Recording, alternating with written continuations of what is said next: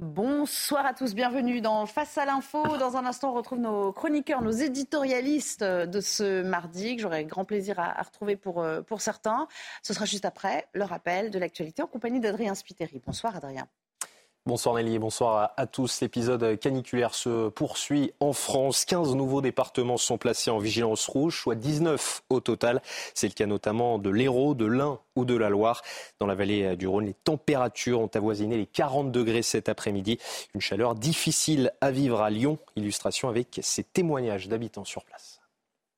C'est fatigant. On vit avec le ventilateur, alors sachant que bah, personnellement, moi je vis dans un tout petit studio. Euh, même si on ferme les volets, il fait quand même chaud. C'est, c'est, pas, très, c'est pas supportable en fait. C'est assez compliqué parce qu'on est obligé de sortir euh, très tôt le matin et même là, tôt le matin, il fait déjà euh, extrêmement chaud. Puis occuper les enfants par ces températures, euh, c'est un petit peu galère. Alors ici, je pense que ça va juste être de pire en pire. Clairement, ça va, il va faire de plus en plus chaud. Ça va être des périodes qu'on aura de plus en plus fréquemment. Et donc, euh, ouais, je pense que là encore cette année, on a encore un petit peu de chance vu que c'était pas trop fréquent. À Paris, le camp de migrants a été évacué devant l'hôtel de ville à Paris depuis début août. Des migrants, principalement originaires d'Afrique de l'Ouest, étaient installés sur place. Ces personnes demandaient une solution d'hébergement d'urgence. Selon les autorités, 226 personnes au total ont été mises à l'abri dans une structure temporaire en Ile-de-France. Et puis les prix des carburants ne redescendent pas en France. Pire, ils augmentent depuis un an. Le samplon à 95 frôle, par exemple, vous le voyez à l'image, les 2 euros le litre aujourd'hui. Il coûtait 1,55 euros en septembre dernier et 1,81 euros début juillet.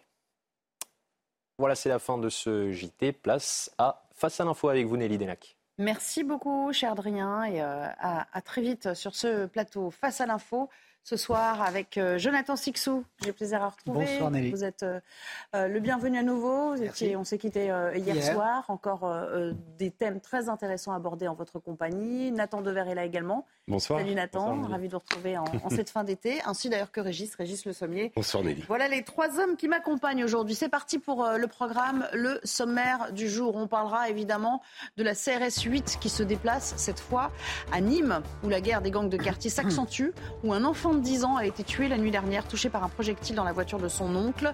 C'est une unité certes spécialisée dans les violences urbaines, qui n'a pas vocation à rester, tout juste à déranger les trafiquants. Alors quelle solution pour endiguer la gangrène du deal dans les cités? C'est l'édito de Nathan Dever pour commencer l'émission.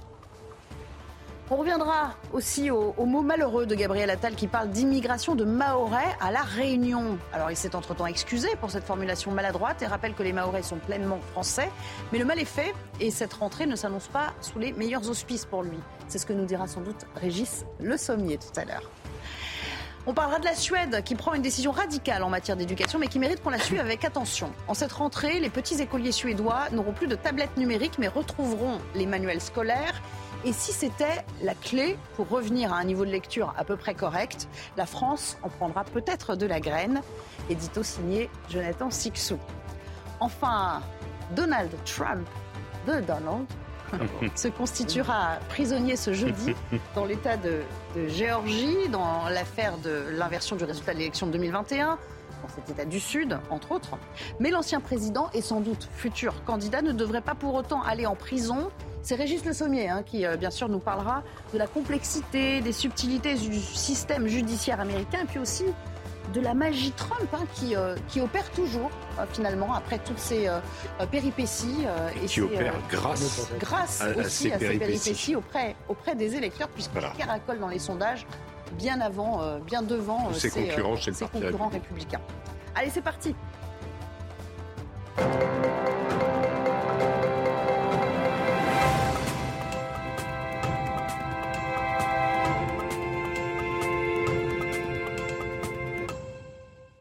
Donc, bien sûr, euh, actualité oblige. On va, démarrer avec vous euh, ce soir, euh, Nathan. C'est une, actualité tragique, bien sûr. Revenons à, ce qui s'est produit la nuit dernière, cet événement à Nîmes, dans le Gard, dans des règlements de compte entre cités, et qui a fait une, victime collatérale. Ça a été vraiment dramatique. Oui, c'est un fait absolument tragique, dont on ne sait pas encore grand-chose, mais enfin, les informations remontent au compte-gouttes. On sait qu'il y a régulièrement euh, à Nîmes, euh, dans d'autres villes aussi de France, des règlements de compte qui peuvent être liés au trafic de drogue, souvent avec des armes à feu. Et là, dans la nuit de lundi à mardi, du 21 au 22, à, Nîmes et dans un quartier sur lequel je reviendrai tout à l'heure, mais qui s'appelle le Pisevin, un enfant de 10 ans est tragiquement décédé à la suite euh, d'un tir qui était manifestement fait dans un règlement de compte. Donc je vous disais, on, sait très peu d'informations pour l'instant et je m'exprime vraiment avec des pincettes. Et d'ailleurs, mon, éditorial ce soir ne, ne portera pas sur, le, sur le fait en lui-même. Ce n'est pas, ce n'est pas ce que je veux faire. Mais donc de ce qu'on sait, ce garçon en fait était euh, dans une voiture. Il était à l'arrière de la voiture qui était conduite par son oncle. Mon oncle, un, homme de 28 ans, euh, qui avait amené ses deux neveux au restaurant à Nîmes, dans ce quartier-là, et qui, rentrant du restaurant, se retrouve, si vous voulez, pris euh, au milieu d'un règlement de compte. Alors peut-être était-il directement visé sur un malentendu que j'expliquerai tout à l'heure, mais en tout cas il se retrouve cible de tir, sa voiture est cible de tir, il faut le dire comme ça. Lui-même se prend une, balle et, euh, il fonce euh, à l'hôpital. Et en arrivant à l'hôpital, il découvre que donc le petit garçon de 10 ans qui était décédé, qui était blessé par une balle probablement dans le dos, est décédé très vite à l'hôpital. Donc, donc ce drame-là, évidemment, a suscité une émotion une émotion terrible. Euh, d'abord parce que les règlements de compte liés à la drogue suscitent toujours euh, cette émotion-là, que là, en l'occurrence, il s'agissait de victimes collatérales, et qu'en plus, il s'agissait d'un enfant de 10 ans, donc inutile de faire un dessin et de dire les, traditionnels poncifs, mais qui sont évidemment vrais, mm. que euh, tuer un enfant de 10 ans, c'est tuer un être qui n'existe pas encore, c'est tuer un avenir. C'est l'image, moi, que j'aime bien, entre guillemets, mais au mémorial de Yad Vashem, il y a un mémorial en particulier qui est réservé, au, consacré aux enfants qui sont morts pendant la Shoah, et ce sont des colonnes qui sont coupées à leur socle, donc des colonnes brisées, et c'est vraiment, c'est vraiment euh, voilà cette image-là qu'il faut qu'il faut euh, avoir. Alors concernant les informations plus précises, donc la procureure de, de Nîmes euh, Cécile Jansac a dit que la famille de la victime n'est absolument pas, je la cite, hein, absolument pas associée d'aucune façon, ni avant ni actuellement, dans des faits de nature pénale. Donc elle a eu pour seul malheur de passer au mauvais endroit, au mauvais moment, dit-elle. Euh, alors, on ne sait rien pour l'instant des, personnes qui ont fait ces tirs-là. on sait qu'il y avait manifestement quatre tireurs qui auraient probablement pris la fuite dans un véhicule euh, volé qui a été retrouvé un petit peu après. Et alors, la procureure a quand même dit ça. Ce n'est pas un secret de dire que ce dossier est en lien avec des trafics de stupéfiants. Donc on ne sait pas exactement le pourquoi du comment, mais si elle donne cette information, c'est qu'elle en a elle-même euh, d'autres qui sont plus étayées. Et alors, une des hypothèses probables, c'est que dimanche dernier, un autre adolescent avait été assassiné, probablement aussi euh, dans un contexte de, règlement de compte lié à la drogue, euh, dans aussi, par des gens qui conduisaient une voiture de la même marque. Donc une hypothèse, c'est que peut-être ils voulaient se venger et qu'ils avaient, euh, mais que c'était le hasard, qu'ils avaient vu une autre voiture de la même marque et du même modèle et qu'ils se seraient trompés. Enfin, mais ça n'excuse évidemment euh, en rien. Alors pourquoi je vous parle de ça ce soir? Évidemment, quand il y a un fait tragique, et je le dis tout le temps, euh, et qu'on n'a aucune information, et qu'on est sous le coup de l'émotion, émotion particulièrement intense quand il s'agit d'un enfant, il faut, moi je le dis souvent, se garder de faire un lien direct entre le fait et une interprétation politique, comme si les faits contenaient en eux-mêmes leur propre interprétation, d'autant que euh, le fait est en l'occurrence ici incomplet. Mais si je voulais en parler ce soir, c'était pour essayer de réfléchir sur les conséquences politiques directes qui ont été impliquées par, euh, par ce fait tragique. Bon, et depuis, entre-temps, donc, on a appris euh, que la CRS 8 allait être déployée sur place. C'est cette unité spécialisée qui a maintenant euh, pratiquement deux ans hein, mhm. et qui intervient euh, de manière très rapide sur ce genre euh, de théâtre d'opération. Oui, exactement. Et c'est pour ça que, que, que, j'y consacre mon, mon éditorial. C'est précisément parce que ce fait-là a déclenché comme réaction euh, de la part du, gouvernement le fait de dire qu'on va déployer la CRS 8 euh, à Nîmes. Alors juste un, bref rappel, même si on a beaucoup parlé de la CRS 8 cet été, donc la CRS 8 en effet elle a été fondée, créée en juillet 2021 par le ministère de l'Intérieur. Elle rassemble euh, environ 200 hommes et femmes qui ont pour mission, si vous voulez, de gérer les cas de violence urbaine de manière rapide et efficace. Donc ce qui fait un petit peu, entre guillemets, la légende de la CRS 8, c'est qu'ils sont capables de se déployer dans un, rayon, de 300 km en moins de 15 minutes. Donc si vous voulez vraiment, le, la CRS 8 a été créé pour ça. C'est, si vous voulez, euh, le, groupe euh, des forces de l'ordre qui a pour fonction de réagir immédiatement à une situation euh, brûlante. Alors justement, et qui partage d'ailleurs les, locaux du RAID. c'est intéressant. Oui, c'est ça. À l'époque, c'était le RAID et le GIGN qui étaient amenés à se déployer aussi rapidement. Exactement, voilà. Et justement, c'est tout ce paradoxe, c'est que la CRS 8 on ne sait pas très très bien quelle est sa fonction précise. Je veux dire par là que bon, elle a deux ans d'existence et on peut déjà faire euh, un petit bilan euh, des actions et des, enfin, des, événements, des situations sur lesquelles elle a été déployée. Donc on peut citer récemment euh, les émeutes qui ont suivi la mort de, de, Naël. On peut citer aussi, plus récemment encore, que le fait qu'elle a été déployée à Marseille, mhm. précisément dans un certain nombre de quartiers, précisément pour les mêmes sujets que Nîmes, trafic de drogue, etc. Mais on se souvient aussi qu'elle avait été déployée à Mayotte dans le cadre de l'opération Wambouchou. Donc justement, c'est là que c'est, si vous voulez, paradoxal ou un peu ambivalent, un peu équivoque plutôt, c'est que on peut dire que pour l'instant, elle aura été déployée à la fois pour des émeutes, pour des révoltes, euh, dans le cadre d'un grand plan euh, euh, contre l'insécurité à Mayotte et dans le cadre du trafic de drogue. Et ici, là, pour réagir à un fait précis qui est particulièrement tragique. Et c'est, si vous voulez, euh, euh, le fait qu'elle puisse être déployée sur autant d'opérations différentes qui pose une question quant à la définition, je dirais, de la CRS 8. Et encore une fois, hein, évidemment, je ne mets absolument pas en, question le professionnalisme euh, des, des, des, personnes qui composent cette CRS. C'est pas du tout le sujet. C'est de réfléchir à pourquoi elle a été créée. Et en l'occurrence, est-ce qu'il s'agit de rétablir l'ordre quand il y a des émeutes. Auquel cas, si vous voulez, c'est une sorte d'action conjoncturelle. Ou est-ce qu'il s'agit, c'est aussi présenté comme ça, de mener des actions coup de poing dans les, actions, dans les quartiers euh, sensibles pour déstabiliser euh, des réseaux de délinquance, de trafic de drogue, etc. Et cette notion-là même de déstabilisation euh, qui est particulière, parce que si vous voulez, il s'agit de mettre un coup de pied dans la fourmilière, mais en sachant très bien que la fourmilière va se reconstituer immédiatement après. Donc si on prend l'exemple, si on, on, en reste vraiment au précédent qui concerne les trafics de drogue, ce qu'on peut constater, c'est que pour l'instant, quand la CRS 8 a été déployée, évidemment, j'ai oublié de le dire, mais vous l'avez dit tout à l'heure, et c'est le plus important, c'est qu'elle se déploie de manière temporaire et de manière éphémère, et que son but, justement, n'est pas d'apporter une réponse mm. politique, mais c'est vraiment de, rétablir l'ordre de, manière transitoire. Alors, ce qui s'est passé, c'est qu'on a pu constater, et il faut le dire, une baisse des trafics, une baisse euh, des violences, une baisse euh, des délinquances au moment où cette CRS 8 était déployée sur place, mais que naturellement très très vite les choses revenaient entre guillemets à la normale, qui en l'occurrence la normale c'est une situation anormale, mais ça revenait à la normale, d'autant plus d'ailleurs que, en tout cas à Marseille, euh, il avait été annoncé euh, les dates précises de l'intervention de la CRS 8. Donc, si vous voulez, quand vous aviez quelque chose à vous reprocher, il n'était pas extrêmement difficile d'estimer que vous alliez euh, prendre un peu du verre, c'est le cas de le dire, pour, pour le temps de, l'intervention et revenir ensuite sur place après. Alors, on peut aussi citer qu'il y a eu des précédents, même plus lointains. Hmm. Par exemple, à l'époque du, du, quinquennat Hollande, j'y reviendrai tout à l'heure, mais Manuel Valls avait, si vous voulez, eu un plan assez ambitieux. D'ailleurs, il ne faut pas être injuste là-dessus euh, sur lui, mais avec euh, notamment les quartiers euh, nord de Marseille et toutes les cités où il y avait énormément de trafic de drogue, de, de règlements de comptes, de décès, etc. Et que dans ce contexte, il avait multiplié des opérations où il faisait venir les forces de l'ordre pendant trois semaines, pendant un mois, dans telle ou telle cité. Et justement, ça avait eu un effet assez spectaculaire, c'est-à-dire que pendant la période donnée, bon, évidemment, il y avait beaucoup moins de ventes, il y avait beaucoup moins d'agressions, il y avait euh, beaucoup moins de règles, enfin, il y avait presque plus de règlements de compte, qu'il y avait des arrestations assez importantes, euh, enfin, en nombre important euh, de, gens qui étaient des guetteurs, des choufs, etc., ou des petits dealers. Et puis, plus globalement, que l'État revenait investir ces lieux-là. Donc, par exemple, que les contrôles d'hygiène dans les restaurants qui, avaient, qui avaient moins lieu avant, voilà, donc là, ils pouvaient revenir en place, etc., etc. Mais évidemment, au bout d'un certain temps, euh, dès lors que euh, ces opérations euh, éphémères s'arrêtaient, eh bien, la drogue, les règlements de compte, etc., tout cela recommençait. Il y avait eu une séquence qui était assez symbolique d'ailleurs, c'est que quand Manuel Valls s'était rendu à Marseille, à la, fin d'une opération comme ça qui avait duré un mois dans un quartier, eh bien, pendant sa visite, il y avait eu des tirs juste à côté de lui, je crois de Kalachnikov de mémoire, mais si vous voulez, pour donner, alors qu'il ne visait pas directement, mais c'était pour donner une sorte d'avertissement du style, bon, cette opération n'aura été, entre guillemets, que de la cosmétique. Et donc, c'est précisément cela que j'aimerais interroger.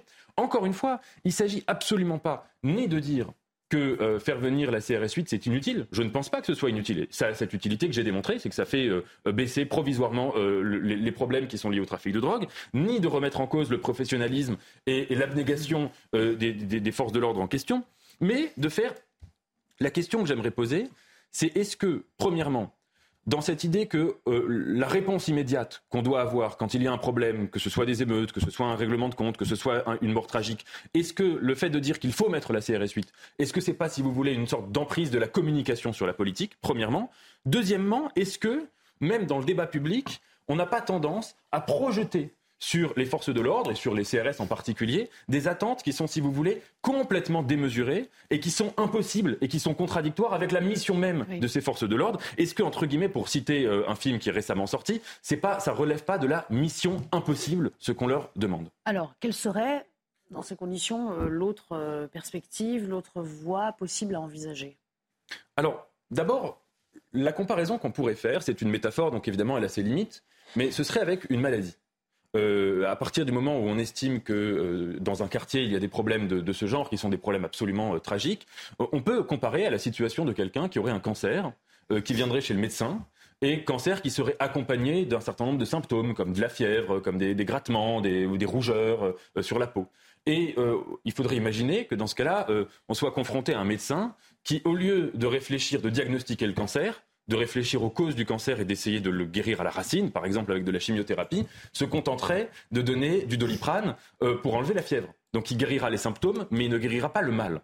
L'impression que j'ai, c'est que euh, dans la manière dont nous estimons que la seule réponse qu'il doit y avoir quand il y a des situations de ce genre, ça doit être une réponse policière et pénale, il me semble que c'est se contenter, encore une fois, de ces euh, antidouleurs. Alors dire ça, ça ne signifie pas qu'il ne faut pas de, réponse policière et pénale. Encore une fois, un médecin doit donner des antidouleurs, mais que ce n'est absolument pas, c'est confondre le symptôme et la cause.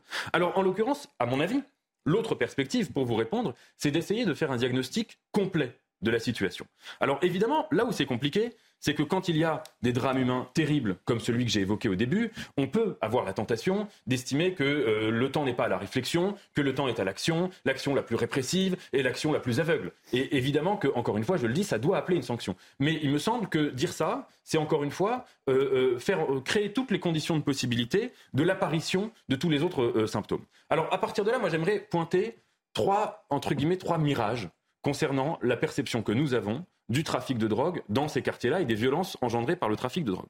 Premier mirage, c'est que quand on questionne, si vous voulez, le but des actions contre les trafiquants de drogue, euh, l'objectif qu'on se fixe toujours, c'est de dire on va essayer de faire en sorte d'éradiquer le trafic de drogue. C'est l'objectif qui se retrouve dans la communication gouvernementale, qu'on retrouve aussi dans le débat sur les, dans les médias, qu'on retrouve sur les réseaux sociaux, etc. Évidemment, moi j'invite à faire un renversement de perspective pour montrer que c'est un objectif qui est absurde. Parce que là, on réfléchit du point de vue de l'offre, et on, essaye de dire qu'on va faire en sorte de supprimer euh, l'offre qui existe du trafic de drogue. Il ne faut pas oublier que si on inverse la perspective et qu'on voit ça du point de vue de la demande et non pas de l'offre, que euh, en France, nous sommes un des pays qui est un des plus grands consommateurs de cannabis, un des plus grands consommateurs en Europe aussi d'autres drogues, et qu'à partir de là, ça n'a aucun sens d'imaginer, ne serait-ce qu'une seule seconde, que les gens qui consomment régulièrement de la drogue vont arrêter d'en consommer parce qu'il y aura des opérations policières. Ça, c'est le premier mirage. Le deuxième mirage, c'est l'aspect sisyphéen des choses. Toutes les mesures qui sont mises en place depuis des décennies, hein, je ne vise pas spécialement M. Darmanin, mais toutes les mesures qui sont mises en place relèvent euh, du mythe de Sisyphe. Vous savez, Sisyphe qui roule cette pierre euh, jusqu'au sommet de la montagne, et puis la pierre retombe, et puis il doit la remonter jusqu'au sommet de la montagne. Quand on démantèle un point de deal quelques minutes, quelques heures, quelques journées plus tard, le point de deal est, euh, reconstitué, soit sur le lieu, soit juste à côté. Quand on arrête quelqu'un qui fait partie d'un réseau et qu'on le met en prison même par exemple, eh bien immédiatement après, il est remplacé par quelqu'un d'autre, etc., etc. Les seules choses qui ont de l'efficacité, c'est la police judiciaire quand elle arrive à remonter, si vous voulez, sur quelqu'un qui dirige euh, euh, un, gang de, drogue. Alors là, oui, ça, ça peut avoir un effet sur le gang en lui-même. Ça, c'est la première chose. Et le troisième mirage, je dirais que c'est plutôt une forme, si vous voulez, d'ambivalence ou de, confusion aussi. C'est que quand on parle du trafic de drogue, on y mêle deux types de considérations. un type de considération qui est la considération sociale, c'est d'estimer que quand on achète de la drogue, eh bien on finance un réseau qui va acheter des armes, qui va foutre la vie en l'air à un certain nombre de jeunes, qui va euh, engendrer la mort par exemple d'un petit garçon de 10 ans, qui va tuer des innocents, qui va mettre des gens en prison, etc., et qui va gâcher la vie d'un quartier. Ça c'est, si vous voulez, un argument de euh, la responsabilité sociale, euh, auquel je souscris totalement. Et un deuxième type d'argument, c'est un, argument, je dirais, de la morale médicale où on va estimer que acheter de la drogue, ce n'est pas bien parce que ça revient à se mettre en danger sa propre santé. Il me semble que dans un état de droit, euh, là, c'est tout un autre référentiel qui est suscité, qui est convoqué, le référentiel consistant à estimer qu'un individu ne doit pas se nuire à lui-même. Présupposé qui est très contestable. Il me semble que la démocratie euh, euh, dans, laquelle nous vivons, un état de liberté, une société libre, c'est précisément une société où on estime que moi, je n'ai pas le droit, par exemple, de vous nuire à votre santé. Mais à partir du moment où on me commence à me reprocher de nuire à ma propre santé, là, si vous voulez, il y a une sorte de morale positive qui est derrière. Et je pense qu'on a tendance à trop mélanger Ces deux questions-là. Et puis, surtout, quand on réfléchit, et c'est le vif, le, cœur du, problème, le vif du sujet, c'est quand on réfléchit aux causalités du trafic de drogue. Alors là, le débat, il a tendance à se crisper, et on l'observe assez régulièrement, c'est que si on commence à dire qu'il y a des causes socio-économiques à ces trafics de drogue, on nous répond toujours qu'on passe euh, à côté de la responsabilité euh, euh, individuelle. Et on nous répond toujours qu'il y a d'autres quartiers qui sont extrêmement pauvres, où, où les gens ne, où il n'y a pas de trafic de drogue, où il n'y a pas de délinquance, etc. Alors ça, il me semble, et je n'aurai pas le temps de, de, de, finir longuement, mais je ne veux pas être trop long, mais que par exemple, si on prend le cas du Pisevin, si on fait la généalogie de ce quartier, évidemment qu'il y a un problème d'urbanisme. C'est un quartier qui a été construit dans les années 60 par un architecte qui a construit des grands ensembles pour y loger tout à la fois des gens qui venaient de l'exode rural, euh, des, des, rapatriés d'Algérie, ensuite des travailleurs immigrés. Un quartier aujourd'hui où il y a 70% euh, de, gens qui vivent en dessous du taux de pauvreté, où il y a un chômage qui est, explosif. Donc évidemment qu'à partir de là, si on ne règle pas la question à la racine, et donc ça suppose pas seulement de faire venir la CRS 8, eh bien on ne, luttera pas contre les causes du trafic de drogue. Merci beaucoup Nathan. Petite réflexion, on, passera à votre chronique de toute façon euh, euh, tout à l'heure. Ah, tiens, Jonathan, je suis sûr que vous avez des, choses à dire, à la fois donc sur le, terreau. Hein, sur lequel euh, euh, naissent ces problèmes liés à la drogue. Et puis, il est revenu un aspect intéressant qu'on avait déjà abordé dans une certaine mesure hier, c'est la, consommation, la demande. Mhm. Ça induit effectivement le fait qu'il y a trop de consommation, donc ça ne s'arrêtera jamais, hein, à moins de mener des politiques publiques sanitaires d'envergure et encore. Et, encore, les, politiques de, ne, peuvent pas tout faire en, la matière. Là où il y a aussi une chose surprenante, et Nathan a, a commencé sur ce point, et je, je me demande dans quelle mesure c'est pas aujourd'hui ce que doit vraiment, pas concernant cette affaire directement, mais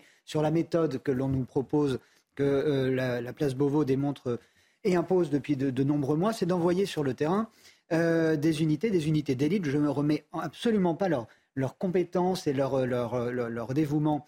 Mais c'est vrai qu'envoyer la CRS 8 sur des questions de trafic de drogue, hormis, comme l'a très bien dit Nathan, un coup de, un coup de poing, une opération coup de poing, un coup de pied dans la fourmilière, ça va déstabiliser, mais ça ne va rien changer. On sait, quand on fait une opération anti-drogue, c'est de l'enquête, c'est du travail judiciaire, et euh, c'est de et c'est comme ça qu'on peut atteindre euh, les, les, les, racines du trafic. Donc il y a un côté cosmétique qui vise un peu à rassurer euh, exactement, la population. C'est, je crains que ce soit un peu pour faire beau devant les caméras que d'envoyer tous ces grands gaillards qui vont, qui, vont, qui vont effectivement faire un peu le ménage dans, dans, dans la cité le temps, de, le, temps de leur présence. Il ne reste jamais plus d'une semaine à peu près.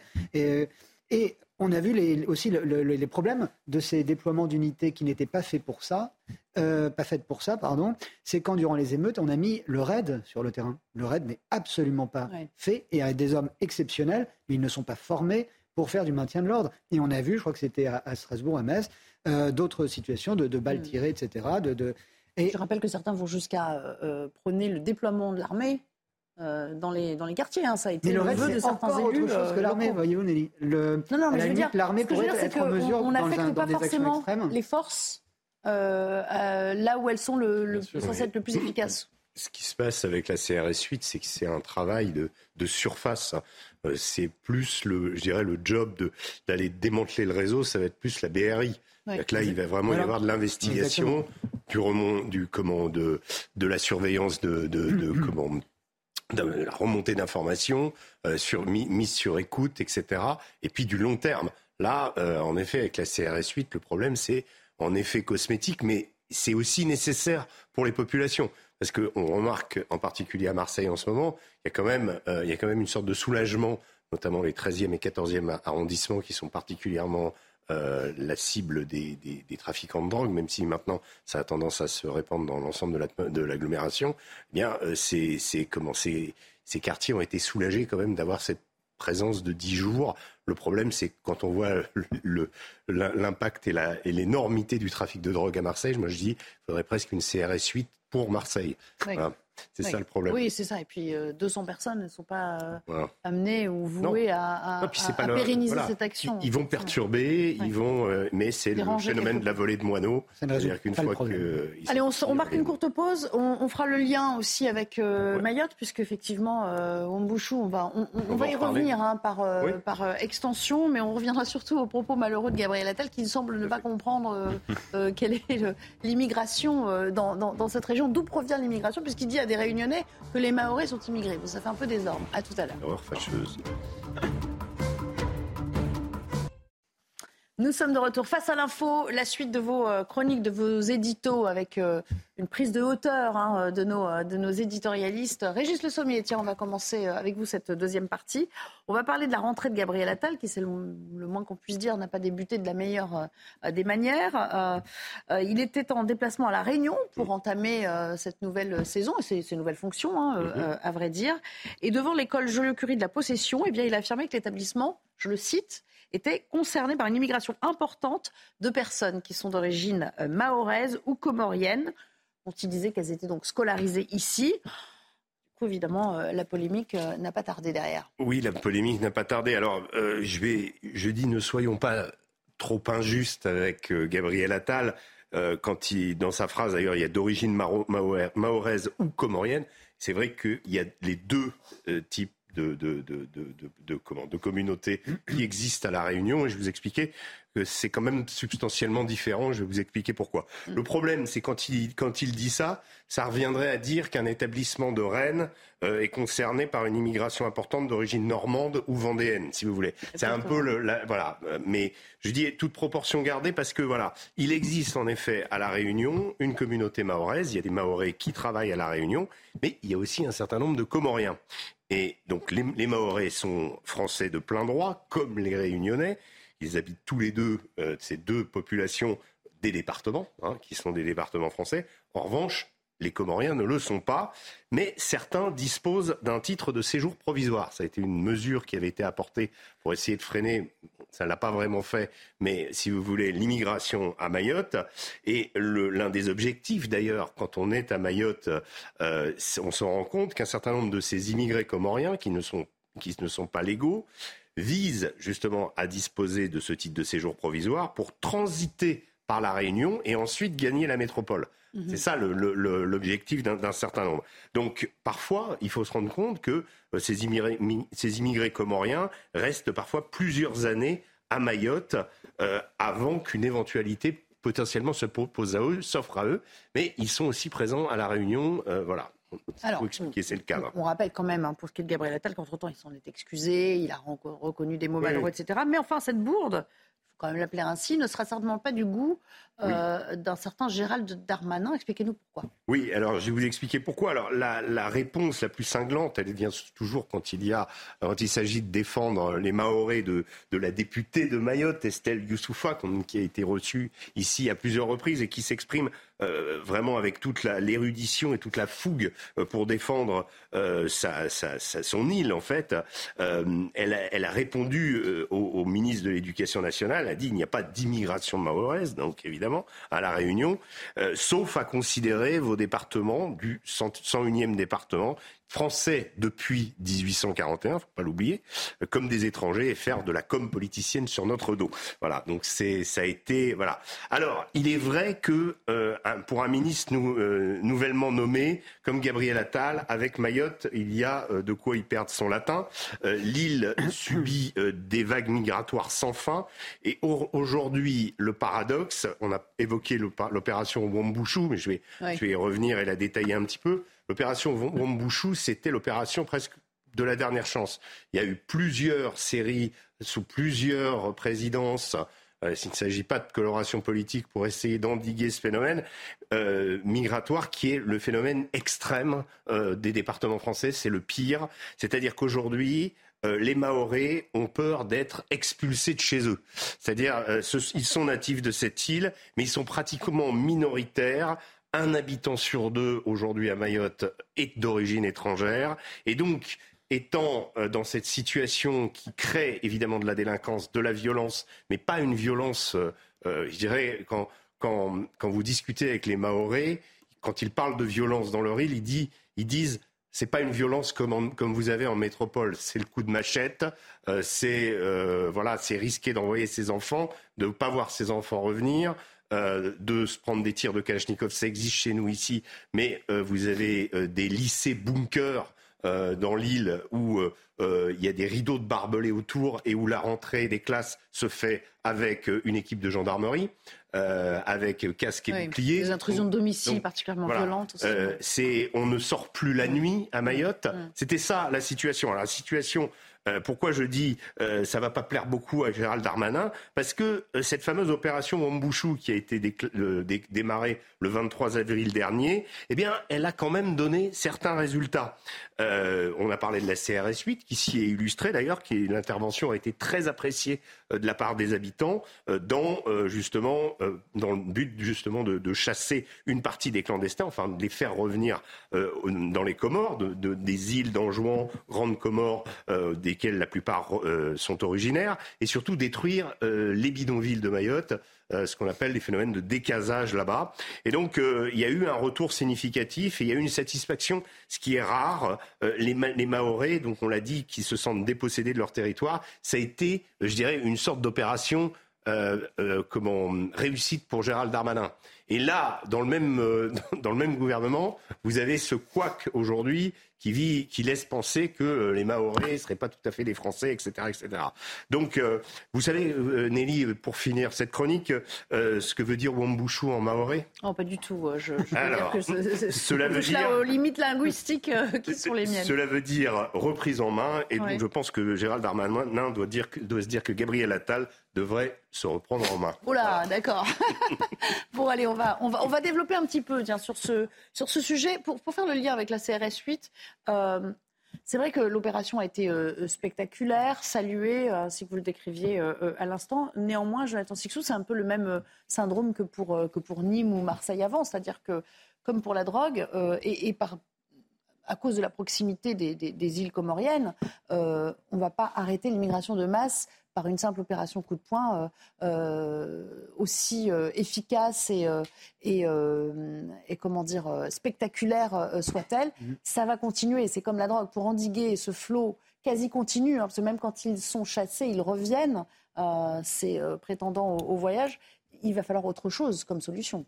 Bah, L'autre chose, c'est même la, fermeté, mais l'État avec soi. Quand on est Gérald Darmanin et qu'on veut enrayer cette situation, est-ce que souvenez-vous que sur ce dossier de Mayotte, il a eu le Conseil d'État contre lui, qui, euh, qui a cassé, euh, il a eu la justice française, qui a cassé plusieurs décisions de, c'était pour démanteler des campements sauvages, etc., des bidonvilles.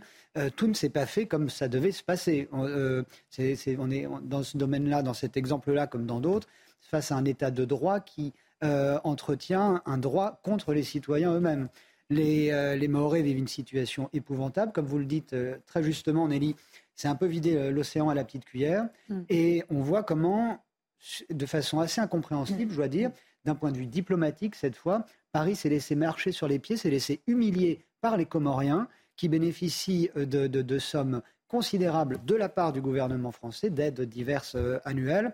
Et la France n'a pas été en mesure d'en imposer aux Comoriens. C'est vous dire la, respectabilité qu'on peut avoir et l'image que nous véhiculons où que ce soit dans le monde et dans cette partie-là du monde en particulier.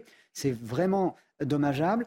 La France, de toute évidence, même s'il est vrai qu'historiquement, Mayotte euh, est, français depuis 1841, c'est quand même un, référendum qui, a, permis euh, de, rattacher euh, cette île à la République. La France n'a jamais eu les moyens de ce 101e département à Mayotte. Euh, euh, Son statut a évolué sous Nicolas Sarkozy, hein, il me semble. Et nous, et nous, nous n'avons pas, euh, vous avez tout à fait raison de parler de l'évolution de ce statut, mais malheureusement, notre pays n'a pas les moyens, et je ne vois pas quand il va les avoir à court ou moyen terme, ces moyens, pour faire de Mayotte un département français digne de ce nom. Vous savez qu'à Mayotte, il n'y a même pas d'aéroport international, les pistes ne sont pas assez longues. Vous êtes obligé d'atterrir à Madagascar, ensuite de prendre un petit avion pour, pour, pour, faire le, pour, pour atterrir. Sinon, vous prenez le bateau. Mais sinon, ça rendit long quand même sur, l'État, ne serait-ce que des infrastructures. Je ne vous parle même pas des routes, des, des, infrastructures, les hôpitaux, les écoles, etc. C'est dramatique. Ça n'est pas matériellement un département français.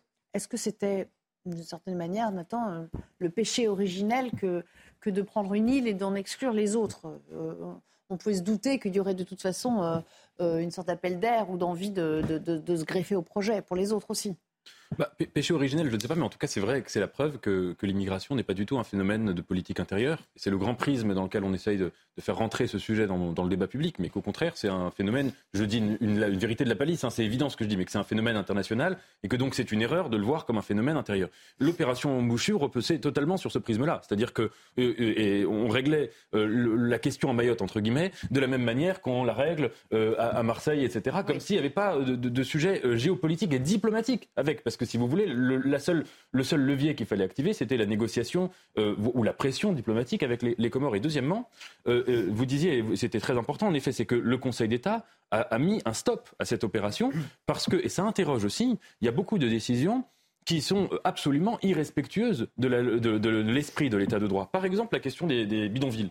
Euh, il avait été dit à Mayotte, toute la communication de cette opération, c'était de dire il y a des gens qui vivent dans des bidonvilles, c'est absolument indigne, c'est absolument inhumain, donc on va détruire ces bidonvilles et on va les chasser des bidonvilles. Ça paraît logique. En effet, personne n'a envie que des êtres humains euh, vivent dans des bidonvilles sur le territoire français. Mais le seul problème, c'est qu'ils n'avaient pas relogé les gens. Donc ils avaient juste séparé. Ça avait contribué à séparer des familles, des parents de leurs enfants, etc., etc., à faire en sorte que des gens euh, dorment à la rue, mais sans aucune perspective de relogement. Ce qui n'est évidemment pas euh, l'esprit de ce que doit être la, République française. Donc euh, je pense qu'il y a ces deux sujets-là. Il y a les infrastructures, ce que vous disiez, c'est qu'il y a une sorte de, en fait, d'abandon total du territoire de, Mayotte. Et deuxièmement, euh, des, réponses qui sont des aides, mais des aides qui, qui vont absolument pas dans le sens de l'aide et qui sont contre-productives. La seule petite question que je me posais sur la, phrase de Gabriel Attal, est-ce que c'est une phrase qu'il pense ou est-ce que c'est une bourde au même titre que quand Emmanuel Macron avait dit de mémoire que la Guyane était une île moi, moi, je pense que c'est une, une, erreur de ça. Oui. Enfin, c'est pas euh, intentionnel. Je pense non, qu'il a, le... il, il, aurait oui. dû.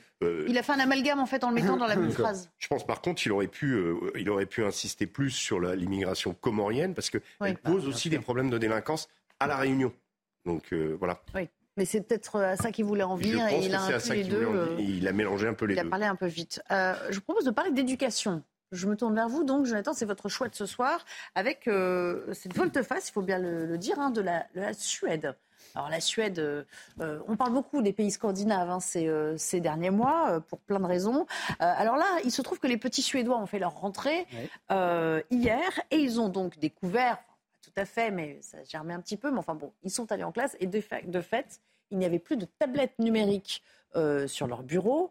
On était revenu, par décision du gouvernement, au bon vieux manuel scolaire. Mais pourquoi donc?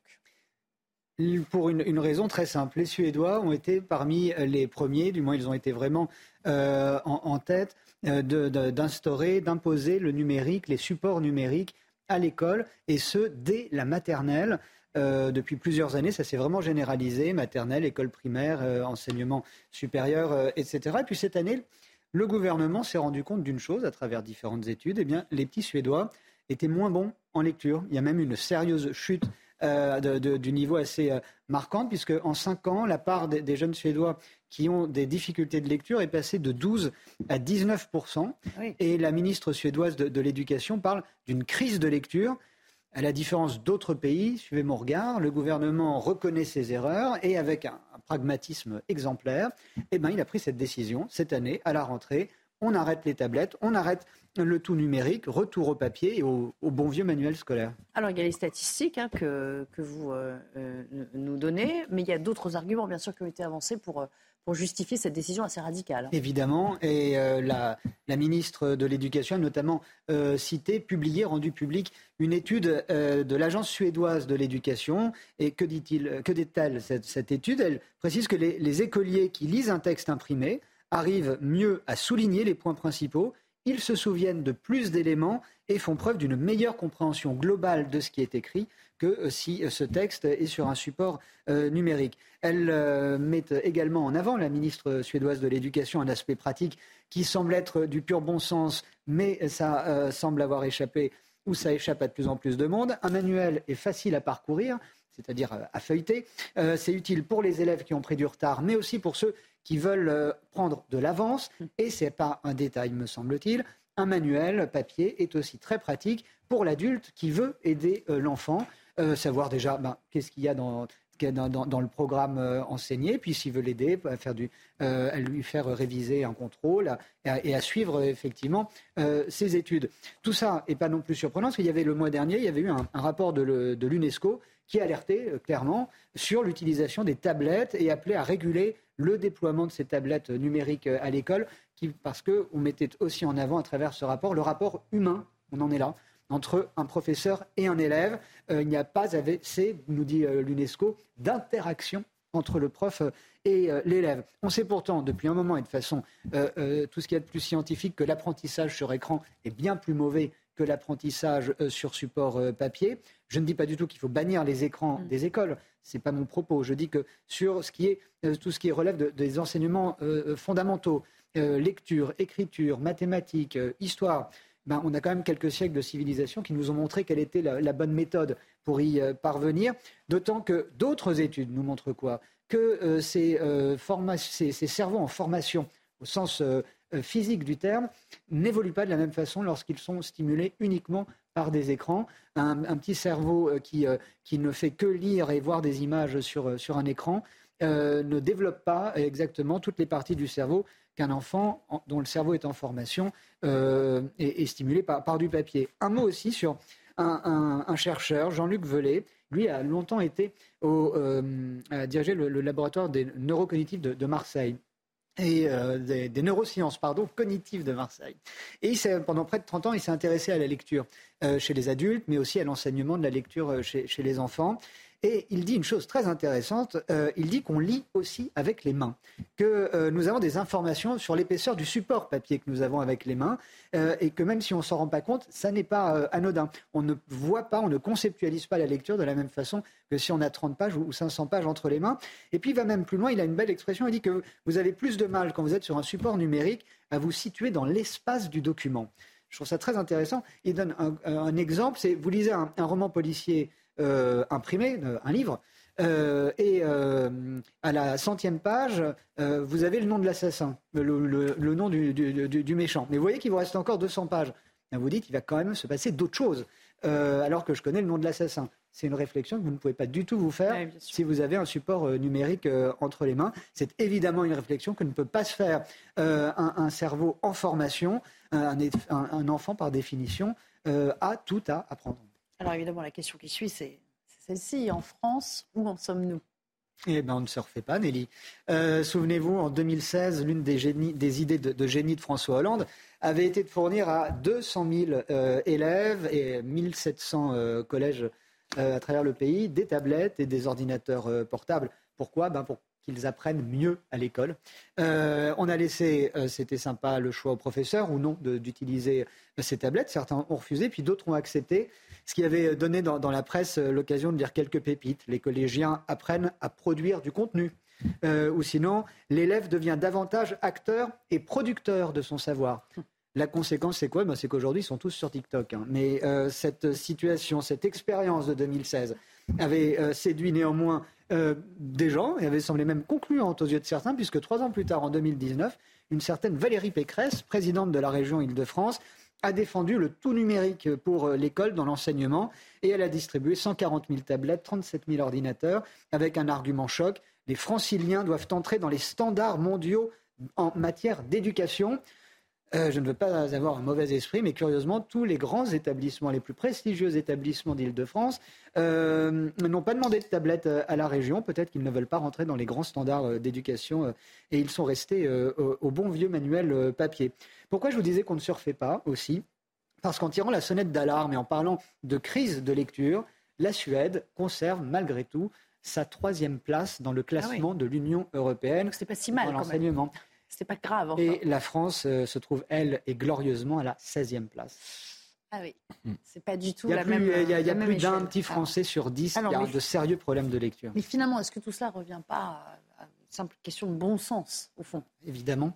Euh, je pense qu'on s'adresse ici à un public euh, d'adultes, nés pour la plupart avant les, les, années 2000, donc avant qu'on naisse avec un téléphone à la main, et on se rend tous compte de bonne foi euh, qu'un enfant qui a passé une heure sur une tablette a un regard complètement abruti euh, et que, ben, en plus, euh, c'est même pas le, temps moyen par, par, par jour, hein, c'est plus de 4 heures par jour pour un jeune de temps passé sur, sur un écran. C'est une moyenne, ça peut être, vous imaginez bien, beaucoup plus.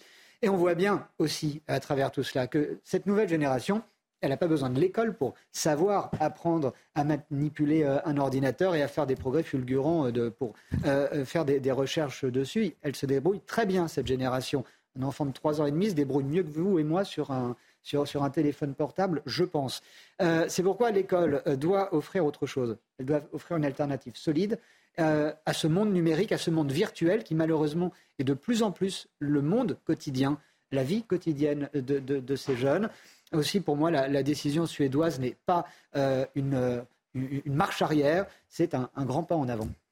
Bravo, belle démonstration. Nathan, l'écrivain euh, et, le grand lecteur aussi que vous êtes, parce que je, vous vois rarement, à vrai dire, euh, débarquer sur le plateau sans un, sans un livre sous le coude. C'est encore le cas aujourd'hui. Je vous ai senti intéressé, bien sûr, par la question. Sur le rapport aussi charnel qu'on entretient en papier, c'est important très très très intéressé euh, et, à vrai dire j'ai pas de, position fixe là-dessus et c'est pour ça que je vous écoutais euh, avec euh, tant d'intérêt.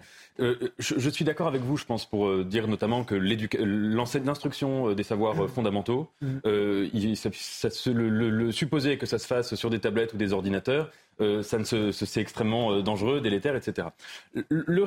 J'aurais deux nuances, deux, interrogations, mais qui sont pas des certitudes. Hein, j'insiste là-dessus. La première c'est que si on n'éduque pas à avoir un usage critique des supports numériques. Mhm. Et à mon avis, il n'y a que l'école qui peut le faire. Alors ça ne veut pas dire de le faire en cours de français ou en cours de maths, mais ça veut, dire que si l'école ne se charge pas d'apprendre aux élèves comment on fait pour que quand on va sur un ordinateur, euh, même plus tard, même après, euh, quand on va être à l'université, etc., comment faire euh, en sorte que l'ordinateur soit un lieu non seulement où on ne se déconcentre pas en permanence, parce que la grande différence entre le manuel scolaire et l'ordinateur, c'est que quand je suis sur mon manuel et que je me déconcentre, bah, je lève les yeux au ciel, je rêvasse. Quand je suis sur mon ordinateur, c'est lui-même qui me déconcentre, qu'il suffit d'aller sur une autre fenêtre, etc. Un vrai problème, Donc ça, c'est un vrai problème. Euh, à mon avis, il faut quand même que l'école fasse ce travail-là. Et deuxièmement, c'est que dans le champ des métiers euh, après, euh, et même des métiers qui sont des métiers qui sont du savoir pur, notamment le métier d'universitaire, ça ne passe pas aujourd'hui par le papier. C'était déjà la phrase de, Heidegger qui disait l'universitaire n'a plus de bibliothèque. Le chercheur en philosophie n'a plus de bibliothèque. Il n'y avait pas d'ordinateur à l'époque,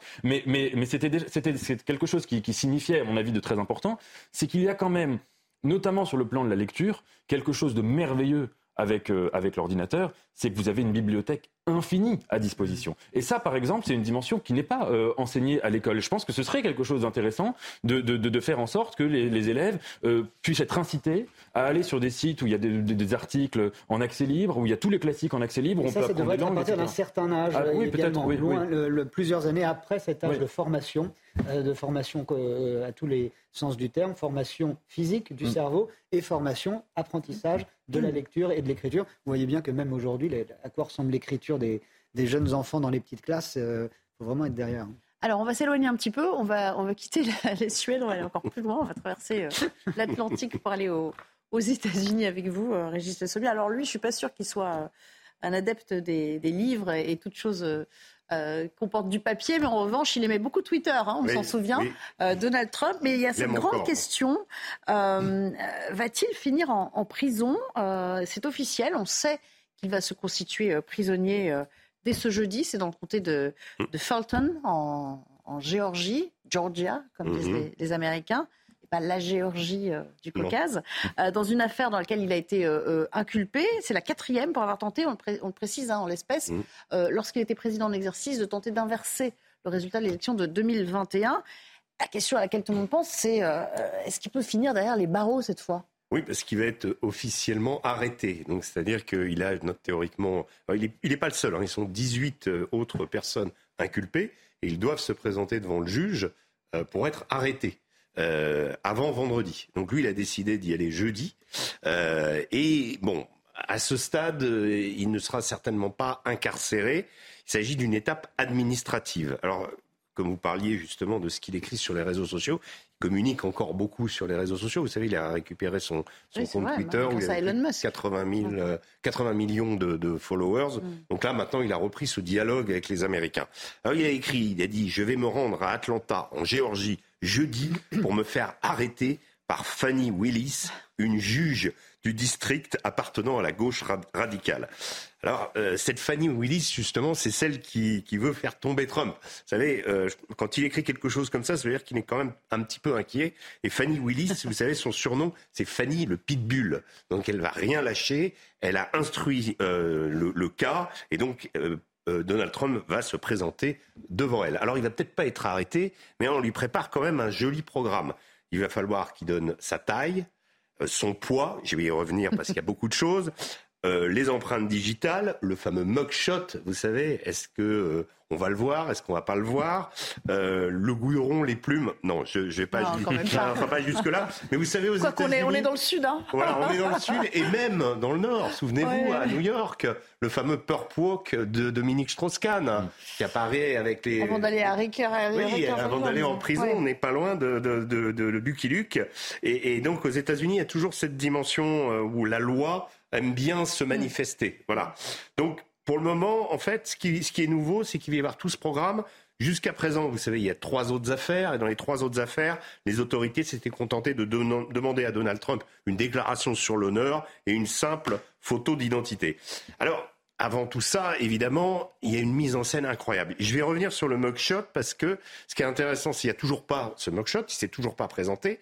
Mais la campagne de Donald Trump, qui travaille et qui essaie d'exploiter la moindre opportunité, a déjà produit des images où on voit Trump avec un fond, vous savez, un peu à la usual suspect, là, euh, Kaiser Sosé, qui regarde comme ça et il tient euh, un truc avec Donald Trump. Donc ils ont, ils exploitent déjà pour lever des fonds en disant qu'évidemment il est accusé injustement et qu'on veut l'empêcher de se présenter.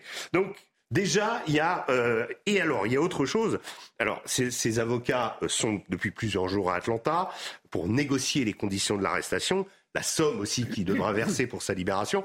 Là, tout ça n'est pas dit encore. Ce qui est très intéressant dans ce qui se passe, c'est aussi qu'il y a des sites de paris en ligne qui spéculent sur les différents scénarios. Et une question intéresse particulièrement les Américains, le poids de Donald Trump. Et alors, euh, en fait, il y a, voilà, oui, il y, a, certains qui spéculent, qui 70% des parieurs pensent qu'il pèse plus de 124 kilos. Ah oui, quand même. En fait, il y a donc il y a, toute une série de paris, et c'est vrai qu'il a il a pris un peu de poids cet an dernier. Il fait peut-être un peu moins de golf. Euh, il va falloir qu'il surveille sa, sa, ligne. Euh, bon, pour revenir donc à, ce qu'il encourt, à ce voilà, quels, sont les scénarios en fait Les scénarios, donc on écarte pour le moment. Euh, Trump sera certainement euh, libéré sous caution en attendant un procès qui aura sans doute lieu avant l'élection, mais ce n'est pas encore certain. Alors, vous avez euh, tout un tas d'interrogations aujourd'hui, des ministres qui, comment, qui sont Antonio González, par exemple, qui était un des ministres, a dit que lui, il pensait qu'il fallait que ça soit fait avant. Le, le, procureur Barr, qui était un allié de Trump, qui lui pense faut que ça soit fait après. Euh, euh, voilà, tout reste encore euh, confus. Alors, je pense que aussi les autorités ont mesuré que Trump dispose d'une certaine popularité dans le pays, que l'incarcérer ou même le faire, puisqu'il est, il est imaginable d'être en prison aux États-Unis et, de pouvoir ah se présenter aux élections. C'est un scénario possible. Bon, ça, ça peut provoquer des troupes parce que justement Trump reste extrêmement populaire et je le dirais qu'il est encore plus depuis que toutes ces affaires l'assaillent. Alors, à tel point qu'il peut même se, payer le luxe, en fait, de se faire porter pâle au premier débat des, Républicains, qui aura lieu, on le rappelle, demain soir. Oui, demain soir, c'est exactement ce qu'il a fait. Il fait même de cette absence un argument électoral. Alors, quand il veut communiquer, qu'est-ce qu'il fait? Il va faire un tweet. Le public sait qui je suis et quel président j'ai réussi. J'ai exercé l'indépendance énergétique, des frontières et une armée forte, des importantes réductions d'impôts et de réglementations pas d'inflation, l'économie la plus forte de l'histoire et bien d'autres choses encore. Ça y est, on a en, trois, en quatre lignes déjà un programme politique pour expliquer pourquoi il ne viendra pas débattre. Vous voyez euh, Alors, on sait que on peut faire un petit. Euh, euh, et en fait, quand on quand on mesure ce qui se passe avec cette popularité qui, qui embarrasse bien les républicains, parce que beaucoup de républicains aimeraient sortir de l'ère Trump et pouvoir battre Joe Biden, parce que il y a, y a des manières, il y a des, il y a matière à battre Joe Biden aujourd'hui. Je vais, je vais y revenir tout de suite, mais euh, je, prends le sondage du New York Times, euh, il, y en a, plein qui ont été faits pendant tout l'été, celui du 31 juillet, plaçait Donald Trump à 54% chez les républicains et son concurrent le plus sérieux, Ron DeSantis, vous savez, le fameux gouverneur de, Floride, euh, connu aussi pour son conservatisme et qui aimerait bien récupérer aussi euh, euh, de, l'électorat dur de Donald Trump, lui, il n'est qu'à 17%. Ah un gouffre. 3% pour Mike Pence. Souvenez-vous, Mike Pence était l'ancien vice-président de Donald Trump qui avait refusé de suivre cette aventure du 6 janvier, de contestation, etc. Donc, en fait, et puis pour ceux qui, qui suivent Scott et Haley, par exemple, euh, Nikki et Haley, eux, ils sont simplement à 3%. Donc contre, contre vents et marées, l'ancien président reste toujours le plus populaire. Ses excès n'ont pas joué contre lui. Au contraire, depuis qu'il a quitté la présidence, il n'a rien perdu de son emprise. Et rares sont les téméraires qui lui disputent son influence. Il y a eu la fille de Dick Cheney, souvenez-vous, euh, Liz, Cheney, euh, qui a osé euh, l'affronter et qui finalement a été battue. Et Mike Pence aussi, qui, qui a plusieurs fois essayé de, de, jouer la rupture. Petite anecdote sur Mike Pence, c'était en, en, avril dernier. Donald Trump et Pence tenaient un meeting tous les deux dans la capitale Washington DC au, rassemblement de Trump refusé du monde, tandis que chez Pence, la salle était à moitié vide. Alors, euh, on le rappelle, cette popularité, elle reste quand même assez incroyable. Euh, pourtant, il, a connu, euh, outre les affaires hein, qu'il poursuive maintenant, il a, il a commis quand même pas mal d'excès hein, au cours même de cette présidence. Bien sûr. Alors la chose qu'il faut comprendre, pour moi fondamentalement, c'est que les Américains vivent en permanence dans un scénario hollywoodien. Et ils adorent rien moins que ce scénario de celui qui a chuté, qui se remet en selle et qui gagne. Euh, c'est exactement pour ça. Euh, moi, j'écoutais CNN hier. Il y avait un gros débat justement sur la popularité de Trump. Certains disaient attention, mais euh, Joe Biden va gagner, etc., etc. Et puis il y en a aussi qui ont dit la possibilité existe réellement que Trump gagne, précisément pour cette raison. C'est-à-dire le scénario du type qui, tombe de cheval et qui remonte et qui euh, l'emporte à la fin. Alors, euh, en fait, euh, je, il faut voir que Trump a réussi quelque chose d'unique, je dirais, dans la, la communication moderne. C'est cette connexion qu'il a fait. Vous avez évoqué Twitter. Moi, je pense que Trump a véritablement fait Twitter. Ensuite, après, on s'est adapté autour. Il y a eu d'autres excès. Mais les premiers excès, c'est Trump qui les a faits pour contourner les médias officiels. Il a utilisé cette voie de dialogue direct. Je pense que le général de Gaulle aurait bien aimé euh, utiliser à certaines époques cette voie avec le peuple en évitant les partis, en évitant tous les corps intermédiaires.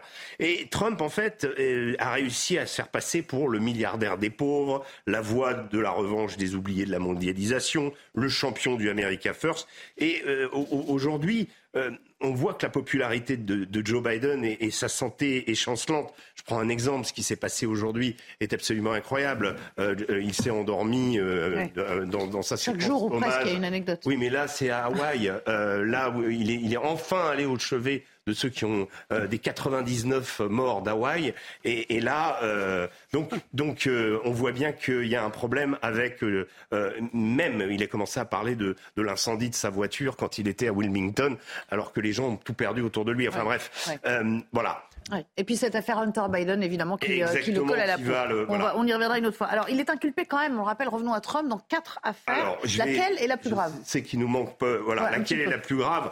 En fait, les quatre, eh bien, ce sont. Euh, la première, c'était d'avoir acheté le silence d'une prostituée euh, qui, une femme, qui avait payé une ancienne star du X. Bon, ça, c'est pas très grave, c'était avant. il y a ensuite l'histoire des documents euh, trouvé chez lui, classé confidentiel défense, ça c'est plus grave, mais euh, il n'était plus président. Évidemment, la Géorgie, euh, c'est la plus grave parce qu'il y a une tentative de pression d'un président en exercice avec une batterie d'avocats pour essayer d'inverser l'issue d'une élection.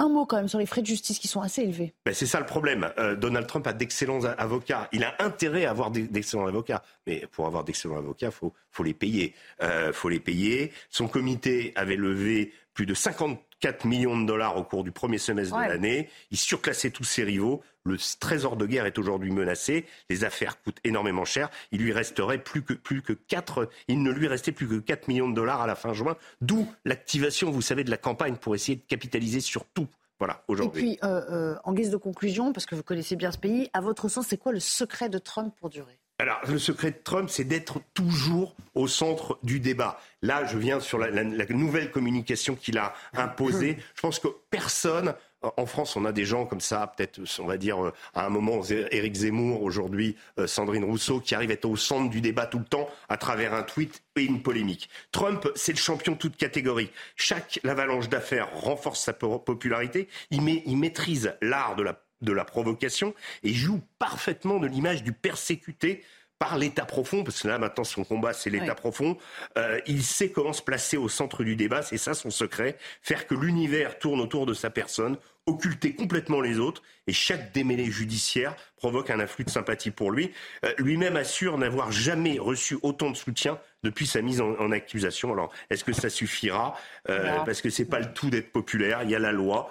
Euh, rendez-vous en avril prochain où, à l'issue d'un troisième procès, on déterminera s'il pourra ou non se présenter à l'élection. Et on verra si ça fonctionne toujours pour lui. Merci beaucoup, c'était super hein, d'entendre parler à nouveau de, bah, politique américaine. Je pense qu'on n'a pas fini d'en parler. C'est sûr, c'est sûr. Et c'est pour ça aussi qu'on se passionne pour lui, malgré tout.